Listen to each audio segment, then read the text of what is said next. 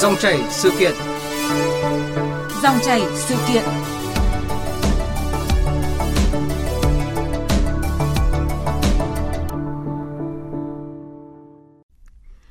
Thưa quý vị và các bạn, một trong những thông tin thu hút sự quan tâm của dư luận trong những ngày qua là dự thảo nghị định sửa đổi bổ sung nghị định số 72 về quản lý cung cấp sử dụng dịch vụ internet và thông tin trên mạng mà Bộ Thông tin và Truyền thông vừa đưa ra. Nghị định này nhằm siết chặt quản lý các hoạt động livestream kiếm tiền trên mạng xã hội, buộc các nhà cung cấp dịch vụ mạng xã hội phải tuân thủ những quy định của pháp luật. Thưa quý vị, dự thảo Nghị định 72 đưa ra trong bối cảnh việc livestream trên mạng xã hội dẫn đến rất nhiều hệ lụy tiêu cực như là bán hàng lậu, hàng cấm, lừa đảo, khiêu dâm hay là xúc phạm danh dự nhân phẩm cá nhân tổ chức, truyền bá tin giả. Hệ thống Facebook, Google đã tiếp tay cho những người lợi dụng kẽ hở pháp luật như thế nào? Cần làm gì để xử lý những hành vi vi phạm trên mạng xã hội và xây dựng một môi trường mạng an toàn, lành mạnh tại Việt Nam?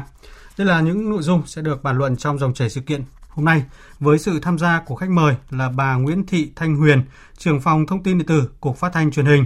và Thông tin điện tử Bộ Thông tin và Truyền thông và luật sư Nguyễn Danh Huế, đoàn luật sư thành phố Hà Nội.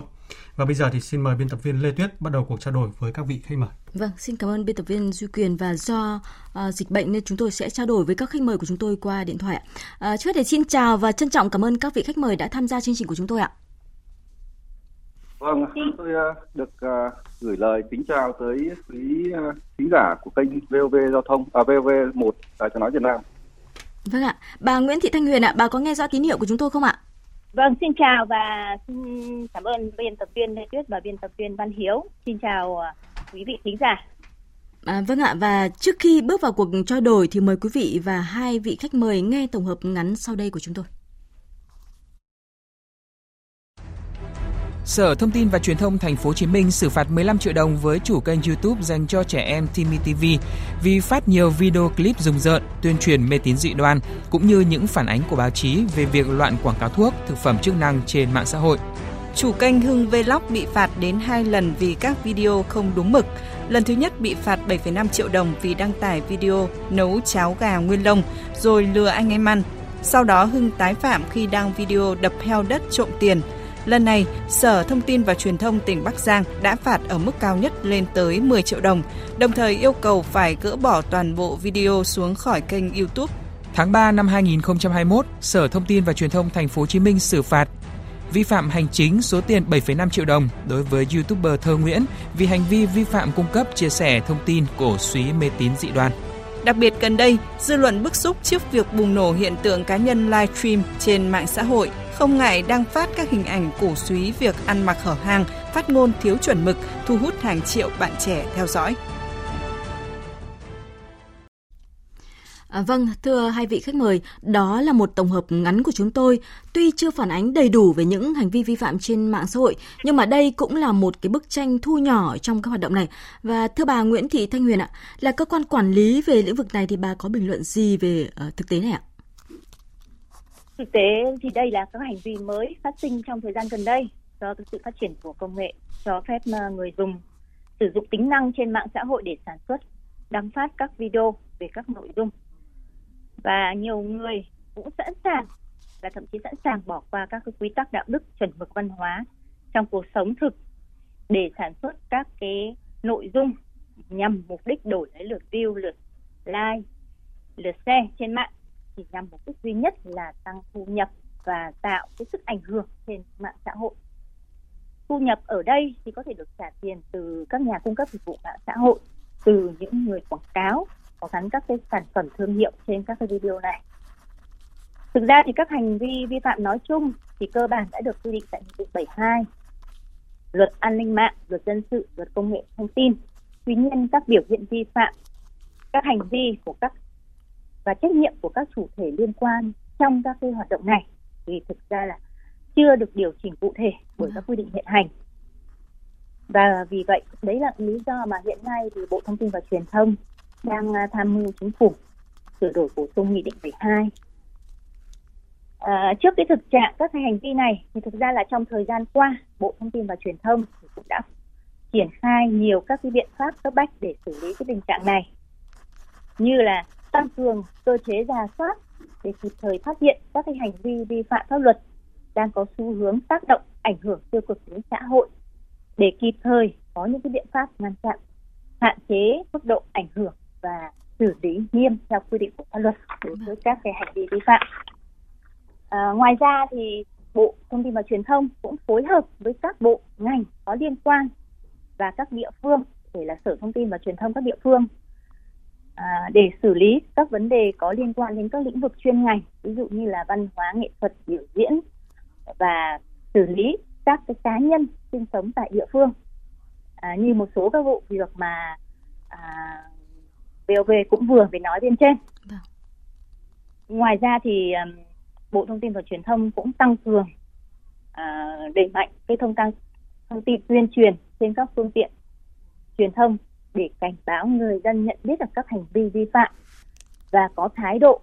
và người sử dụng cũng cần phải có cái thái độ tẩy chay không phổ phí cho các cái xu hướng cung cấp thông tin lệch chuẩn như hiện tại như đã nêu trên. Bởi vì rằng là nếu chỉ cần rằng là người sử dụng mà cứ like share hay là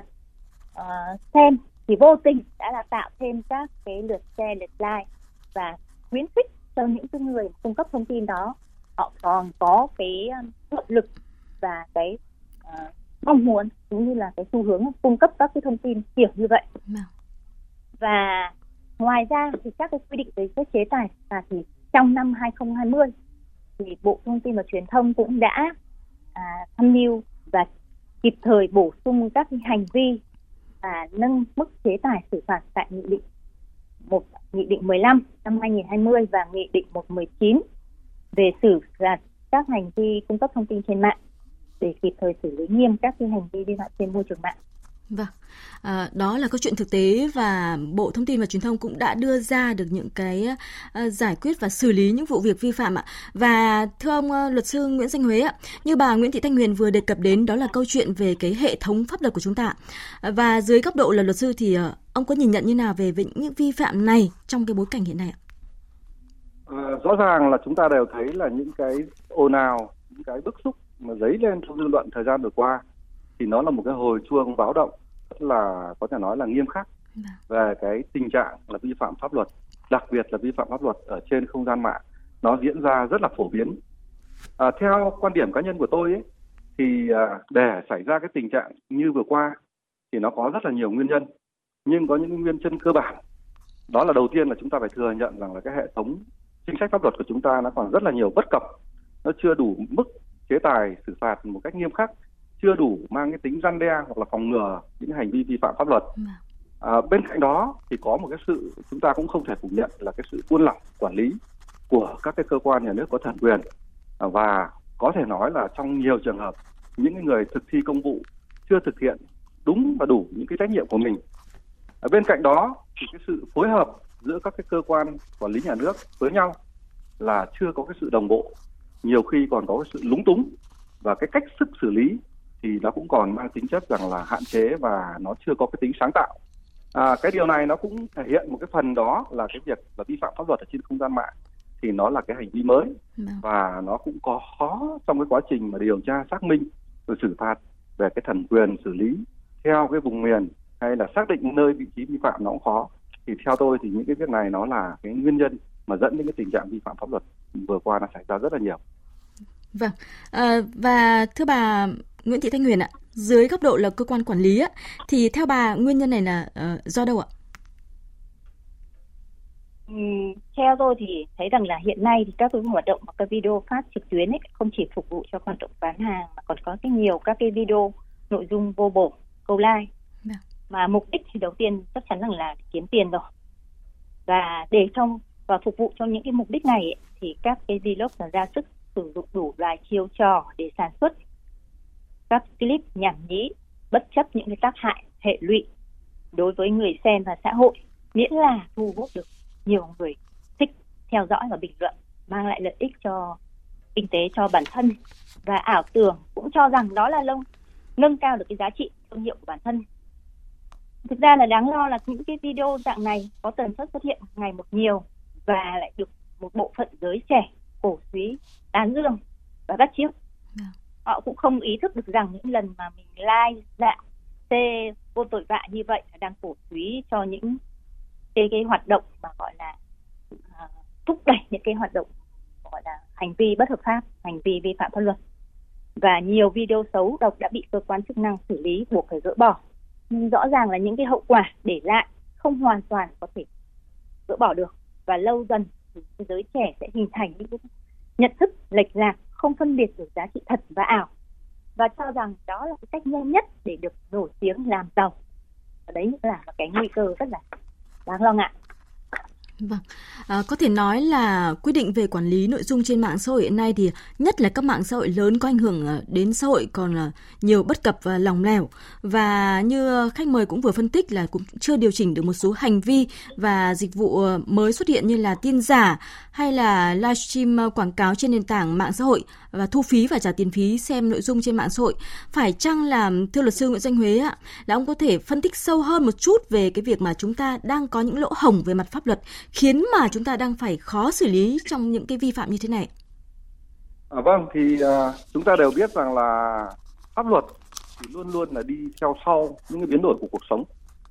Thì không riêng gì Việt Nam chúng ta mà tôi thấy rằng các cái quốc gia trên thế giới thì đều phải đối mặt với những cái vấn đề tội phạm ở trên mạng cũng như là những cái hành vi vi phạm pháp luật ở trên không gian mạng. Và nó cũng là một cái vấn đề có thể nói là gây rất là đau đầu cho những cái nhà quản trị quốc gia ở trên thế giới. À, vi phạm trên không gian mạng thì như tôi đã phân tích ở ý trước à, vì nó là mới nó lại còn là rất là khó xử lý nữa. Bởi vì để phát hiện để xử lý thì nó là một cái mất thời gian và nó cần cái sự phối hợp. Và nó đôi khi nó là mang cái tính chất công nghệ cao nên là không phải cơ quan đơn vị nào hoặc là người thực thi công vụ nào cũng có thể xử lý được. Đôi khi chúng ta cần phải có những cái trang thiết bị, máy móc hiện đại. Và trong cái bối cảnh mà ngân sách nhà nước ta cũng đang rất là nhiều khó khăn như hiện nay, thì chúng ta cũng có, chưa có đủ những cái phương tiện cần thiết để mà phát hiện kịp thời, để xử lý kịp thời những cái hành vi vi phạm pháp luật trên không gian mạng. Nhưng một điều nữa tôi cũng muốn nói đến ấy là tôi cũng đồng tình với cái ý kiến của cái vị khách mời. Đó là cái ý thức pháp luật của người dân của chúng ta thì cũng phải nói thẳng thắn là chúng ta chưa cao. Vâng. và mới đây nhất thì à, Google đã xếp Việt Nam công bố một cái cái cái cái báo cáo là trong đó Việt Nam là được xếp vào năm một trong năm các cái quốc gia mà có thể nói là kém văn minh ở trên không gian mạng. Thì đây là điều này là điều đáng buồn nhưng nó cũng phản ánh phần nào thực tế là những người sử dụng mạng của chúng ta chưa có cái ý thức thứ nhất là tuân thủ pháp luật chưa có ý thức à, tuân thủ những cái vấn đề là các cái quy phạm pháp luật ra bên cạnh đó thì còn có những quy phạm đạo đức. Thì sở dĩ thì các cụ có câu là đục nước béo cò nhiều những người nổi tiếng một cách có thể nói rằng là không có tài năng gì cả. Họ chỉ bằng một vài các cái chiêu trò thôi. Thì họ đã có thể khiến một cái đám đông rất là lớn cổ vũ cuồng nhiệt và chia sẻ những cái thông tin đôi khi là nó không đúng sự thật. Vâng. thậm chí là những cái thông tin giả mạo thông tin lừa đảo và nó gây bức xúc cho dư luận nó gây thiệt hại về kinh tế. Rồi nó còn gây cho cái việc mà cổ suý cho những cái hành vi những cái lối sống nó không đúng đúng cái đạo đức chuẩn mực nó theo cái truyền thống của dân tộc. Thì à, pháp luật của chúng ta thì hiện nay thì à, tôi cho rằng là nó có những cái khoảng trống rất lớn. Nhưng nó cũng về cơ bản thì tôi nhìn thấy là nó cũng tương đối là đầy đủ. Vâng. à, ví dụ như chúng ta có cái việc là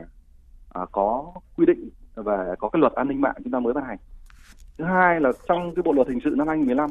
chúng ta có những cái tội như là tội vu khống đấy rồi có những cái tội mà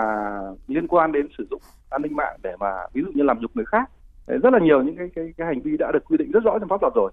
Nhưng mà tôi thì tôi cho rằng pháp luật khoảng trống pháp luật nó chỉ là một phần nào đó thôi. Vâng. cái chính ở đây là pháp luật thực thi cái công tác thực thi pháp luật nó chưa được nghiêm. Nhiều cái hành vi vi phạm pháp luật chúng tôi thấy là nó rất là rõ ràng. Nhưng mà cái việc xử lý thì thứ nhất là đôi khi còn qua loa làm cho nó có.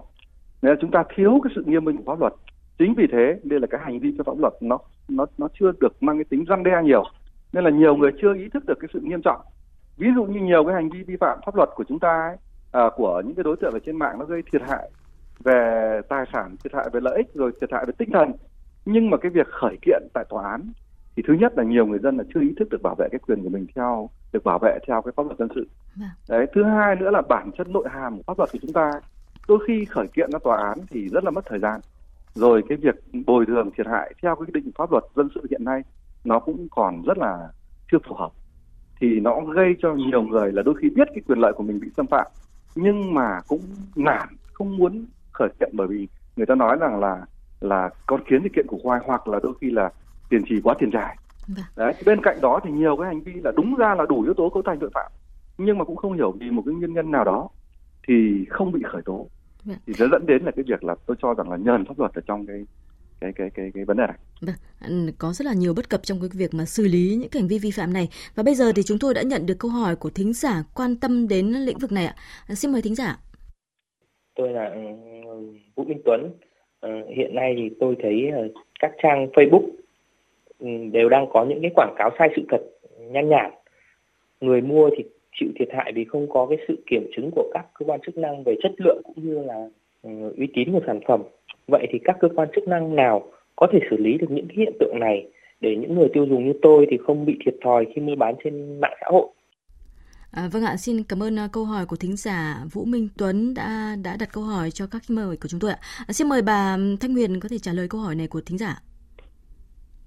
Vâng, thực ra rằng là cái uh, tình trạng cái quảng cáo, các cái nội dung quảng cáo sai sự thật, đặc biệt là các cái vấn đề về sức khỏe, các cái quảng cáo thuốc là một cái nhức nhối và được các cơ quan truyền thông nhắc tới trong thời gian vừa qua rất nhiều. À, và thực tế rằng là những cái nội dung quảng cáo vi phạm này đa số chủ yếu là trên các gắn ở trên các trên các mạng xã hội nước ngoài như Facebook, trên YouTube. Thì đó cũng là một trong những cái mà à, đấy là cái tuân thủ quy định pháp luật về quảng cáo Việt Nam của các mạng xã hội nước ngoài.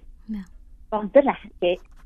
Và thực ra rằng là cái này cũng một phần là do các cái quy định về quản lý về quảng cáo uh, trên các cái nền tảng trên thế giới hiện nay vẫn còn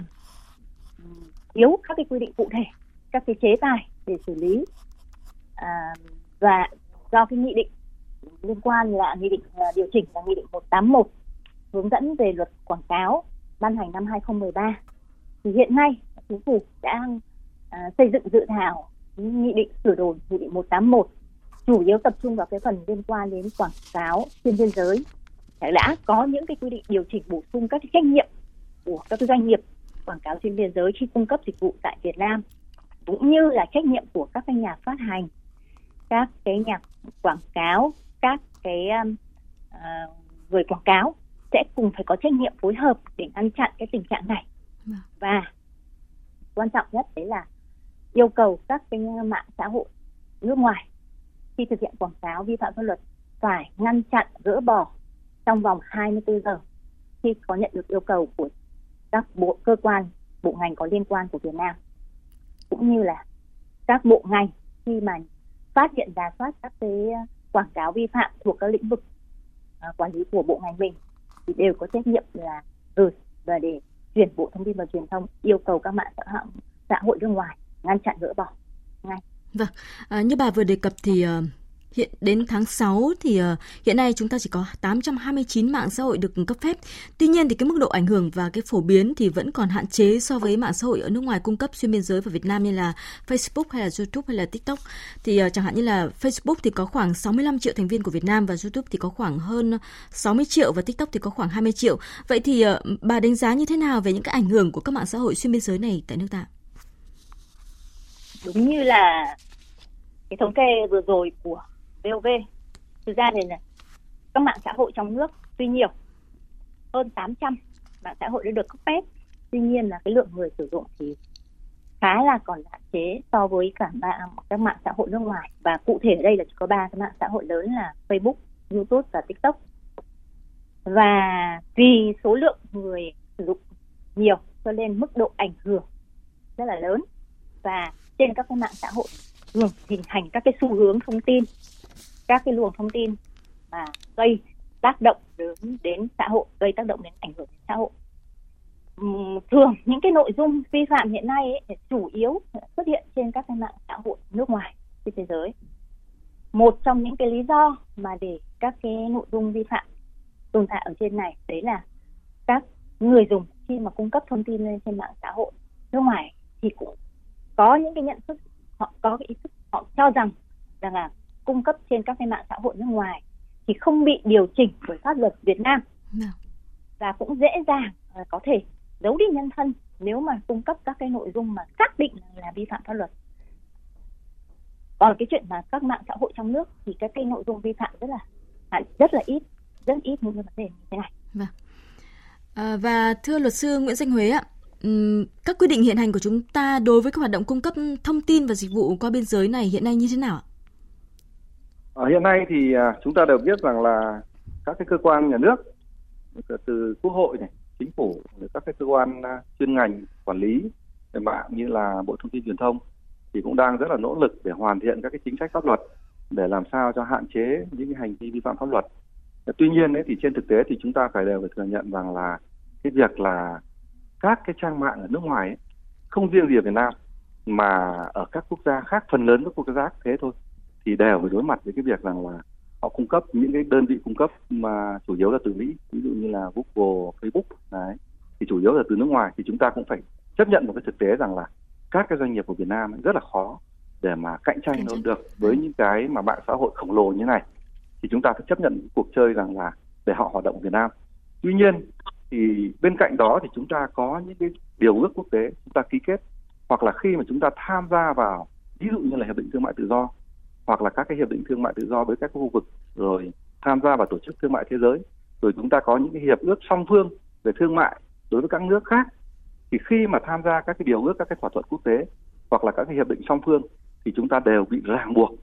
bởi những cái chính sách pháp luật chung. Đấy. Thế thì có nghĩa rằng đây nó là cái việc khó là để làm sao chúng ta vừa quản lý được cái vi phạm pháp luật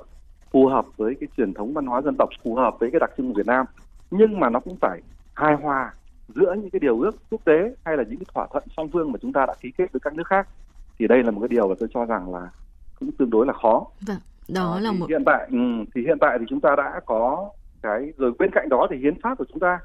thì cũng quy định rằng là chúng ta công dân thì có cái quyền tự do ngôn luận. Bên cạnh đó thì uh, cụ thể hóa cái hiến pháp thì chúng ta cũng có những cái văn bản pháp luật uh, dưới luật dưới hiến pháp. Đấy, thế thì à, trong những năm gần đây thì chúng ta đều biết rằng là chúng ta có cái luật an ninh mạng. Khi mà luật đưa an ninh mạng đưa vào thì cũng đã bắt đầu có cái hiệu lực trong cuộc sống, thì cũng hạn chế phần nào những hành vi vi phạm pháp luật ở trên không gian mạng. Ở dưới luật thì chúng ta có cái nghị định 72 thì tuy nhiên là cái nghị định 72 này thì cũng đã từ ban hành từ năm 2013 thì đến nay thì nó có nhiều cái không phù hợp. Mặc dù đến năm 2018 thì chúng ta có cái nghị định 27 là sửa đổi một số cái quy định ở trong nghị định 72 ngoài ra thì chúng ta có cái nghị định 150 về đầu tư kinh doanh và thủ tục hành chính trong cái lĩnh vực mà thông tin truyền thông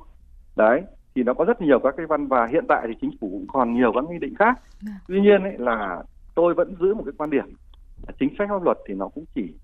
uh, chặt chẽ một phần nào thôi thôi nhưng nó không thể bao phủ hết được toàn bộ các cái lĩnh vực mà đặc biệt là trong cái thời buổi công nghệ số rất là nhiều những cái hành vi mới dạ. nó có phát sinh ra thì trên hết thì nó là cái sự tuân thủ pháp luật cái tính thượng tôn pháp luật của mỗi người dân. Cái sự gọi là những cái người mà sử dụng mạng một cách gọi là có chặt chặn lọc và đặc biệt là khi mà sử dụng các cái thông tin ở trên mạng thì chúng ta cần phải kiểm chứng thì chúng ta không sử dụng theo cái hình thức là chạy theo số đông chạy theo phong trào để dẫn đến cái hành vi vi phạm pháp luật. Vâng. À, đó là một cái việc mà vừa cơ quan quản lý chức năng cũng là một cái bài toán khó cho việc quản lý của chúng ta. Với những cái hoạt động mà cung cấp dịch vụ ờ, xuyên biên giới này và bên cạnh đó thì người ờ, sử dụng mạng xã hội cũng cần phải có những cái ý thức hơn ạ.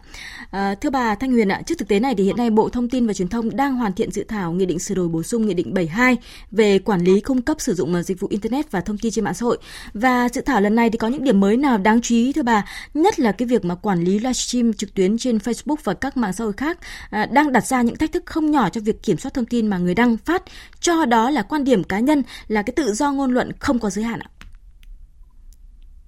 À, trước khi mà tôi ừ, trao đổi về những cái nội dung mới ở trong cái dự thảo nghị định 72 thì tôi cũng xin phải à, cung cấp thêm thông tin đấy là khẳng định rằng là đối với các cái dịch vụ các cái hoạt động của các mạng xã hội xuyên biên giới thì ngoài quy định ở nghị định 72 thì chúng ta có quy định ở thông tư 38 năm 2016 về quản lý hoạt động cung cấp dịch vụ à, xuyên biên giới thì đều đã có những cái quy định mà yêu cầu các mạng xã hội nước ngoài khi cung cấp dịch vụ tại Việt Nam phải ngăn chặn gỡ bỏ các cái thông tin vi phạm trong thời gian từ 24 đến 48 tiếng theo yêu cầu của các cơ quan quản lý nhà nước có thẩm quyền. Các cái nội dung vi phạm được quy định cụ thể tại à, khoản 1 điều 5 của Nghị định 72. Thì đấy là một trong những cái cơ sở mà pháp lý mà hiện nay Bộ Thông tin và Truyền thông đang yêu cầu và đang yêu cầu các cái mạng xã hội nước ngoài như Facebook, Google phải thực hiện ngăn chặn gỡ bỏ và trong thời gian vừa qua từ khi mà bắt đầu thông tư 38 có hiệu lực đến nay thì Google đã phối hợp với Bộ Thông tin và Truyền thông gỡ bỏ khoảng hơn 40.000 các cái video clip có nội dung vi phạm và hàng à, khoảng tầm 25 kênh các cái kênh nội dung mỗi cái kênh đấy nó có tầm độ khoảng ít nhất là khoảng vài nghìn các cái video. Thì đó là một trong những cái hợp tác cái à, hợp tác mà các cái mạng xã hội nước ngoài cũng đã bắt đầu bước đầu đã có những cái hợp tác với cả à, các cơ quan chức năng để ngăn chặn gỡ bỏ. Facebook cũng vậy trong vâng. thời gian qua à, vâng và do thời gian của cái chương trình uh, có hạn bà có thể đi sâu trọng điểm vào cái việc mà cái dự thảo lần này ạ có những điểm vâng. gì đáng chú ý ạ vâng về đối với dự thảo uh, nghị định 72 lần này thì nội dung thì rất là nhiều tuy nhiên tôi cũng chỉ đi đi vào cái cái nội dung liên quan đến các cái điều chỉnh các cái hành vi bổ sung các cái hành vi liên quan đến à, các cái cung cấp thông tin trên mạng xã hội và cụ thể là đối với các cái nội dung liên quan đến à, ví dụ yêu cầu các cái mạng xã hội là bổ sung các quy định về quản lý đối với các chủ kênh và các cái tài khoản trên mạng xã hội ví dụ yêu cầu các cái chủ kênh, các cái tài khoản ừ, tại Việt Nam có lượng người sử dụng theo dõi hoặc đăng ký từ 10.000 người trở lên phải thực hiện thông báo, thông tin liên hệ với Bộ Thông tin và Truyền thông. Cái này là để, bởi vì thực tế rằng là hiện nay các cái chủ youtuber này, rồi là các cái tài khoản trên mạng xã hội cung cấp các cái nội dung lên nhưng gần như là cái việc mà thông tin ở trên đấy là ẩn danh trong rất nhiều trường hợp. Rất là khó khăn khi chúng tôi cần phải xử lý hoặc là yêu cầu điều chỉnh các nội dung vi phạm, các nội dung thông tin hoặc gỡ bỏ các nội dung vi phạm. Thì đấy là một trong những cái yêu cầu. Và thứ hai là là các cái chủ kênh, các tài khoản mạng xã hội phải chịu trách nhiệm quản lý các nội dung đăng tải trên kênh tài khoản của mình, bao gồm cả nội dung bình luận của người sử dụng. Có trách nhiệm tạm hóa, gỡ bỏ các nội dung vi phạm, các thông tin ảnh hưởng đến lợi ích hợp pháp của các tổ chức cá nhân khác. Và chỉ các cái mạng xã hội chỉ cho phép các cái kênh tài khoản đã thông báo với Bộ Thông tin và Truyền thông được thu phí sử dụng dịch vụ dưới mọi hình thức. Ví dụ như là được bật quảng cáo kiếm tiền chẳng hạn trên vâng. YouTube đấy là một cái cái mà yêu cầu bắt buộc. Và cái quy định này áp dụng đối với cả mạng xã hội trong nước và mạng xã hội nước ngoài. Kể cả người sử dụng Việt Nam mà sử dụng các mạng xã hội nước ngoài thì cái quy định này hiện nay chúng tôi đang yêu cầu các mạng xã hội nước ngoài cũng phải thực hiện đấy là một trong những quy định nổi bật nhất để quản lý các cái người sử dụng cung cấp thông tin trên các mạng xã hội hiện nay Vâng, à, thưa bà là để hạn chế cái tình trạng như chúng ta vừa phân tích thì à, không thể chỉ có một mình Bộ Thông tin và Truyền thông có thể vào cuộc mà cần có sự vào cuộc của các bộ ngành chức năng khác. Vậy thì sự phối hợp giữa các bộ ngành như thế nào để mà thực hiện cái nghị định 72 này có hiệu quả thưa bà? Trong thời gian qua thì ra Bộ Thông tin và Truyền thông đã chủ động phối hợp với các bộ ngành và các địa phương để thực hiện việc quản lý các nội dung trên mạng đối với các cái nội dung mà liên ngành. Ví dụ như là về văn hóa, thể thao hay là nghệ thuật biểu diễn, phim hoặc là các vấn đề về thanh toán và đào tạo ờ, sức khỏe, y tế. Thì bộ, một số các bộ ngành cũng đã hiện nay thì cũng đã có phối hợp với ờ, bộ thông tin và truyền thông và bộ công an chẳng hạn như là bộ công an đã phối hợp trong cái việc mà điều tra để phối hợp xác định các hành vi nhân thân và xử lý đối với những cái trường hợp mà có dấu hiệu tự các bộ ngành bộ y tế bộ công thương bộ văn hóa thể thao du lịch bộ giáo dục bộ đào tạo bộ giáo dục đào tạo và bộ giao thông vận tải thì phối hợp quản lý nhà nước đối với các lĩnh vực chuyên ngành vâng, vâng. thì đấy là một và đặc biệt là cái sự phối hợp của địa phương các sở thông tin và truyền thông cái cánh tay nối dài để xử lý đối với các cái tổ chức cá nhân sinh sống tại địa phương thì vâng. đấy là đấy là những cái việc mà phối hợp giữa các bộ ngành à, chức năng à, để mà thực hiện hiệu quả hơn nữa cái nghị định 72 này. Và một lần nữa thì xin trân trọng cảm ơn hai vị khách mời đã tham gia chương trình của chúng tôi.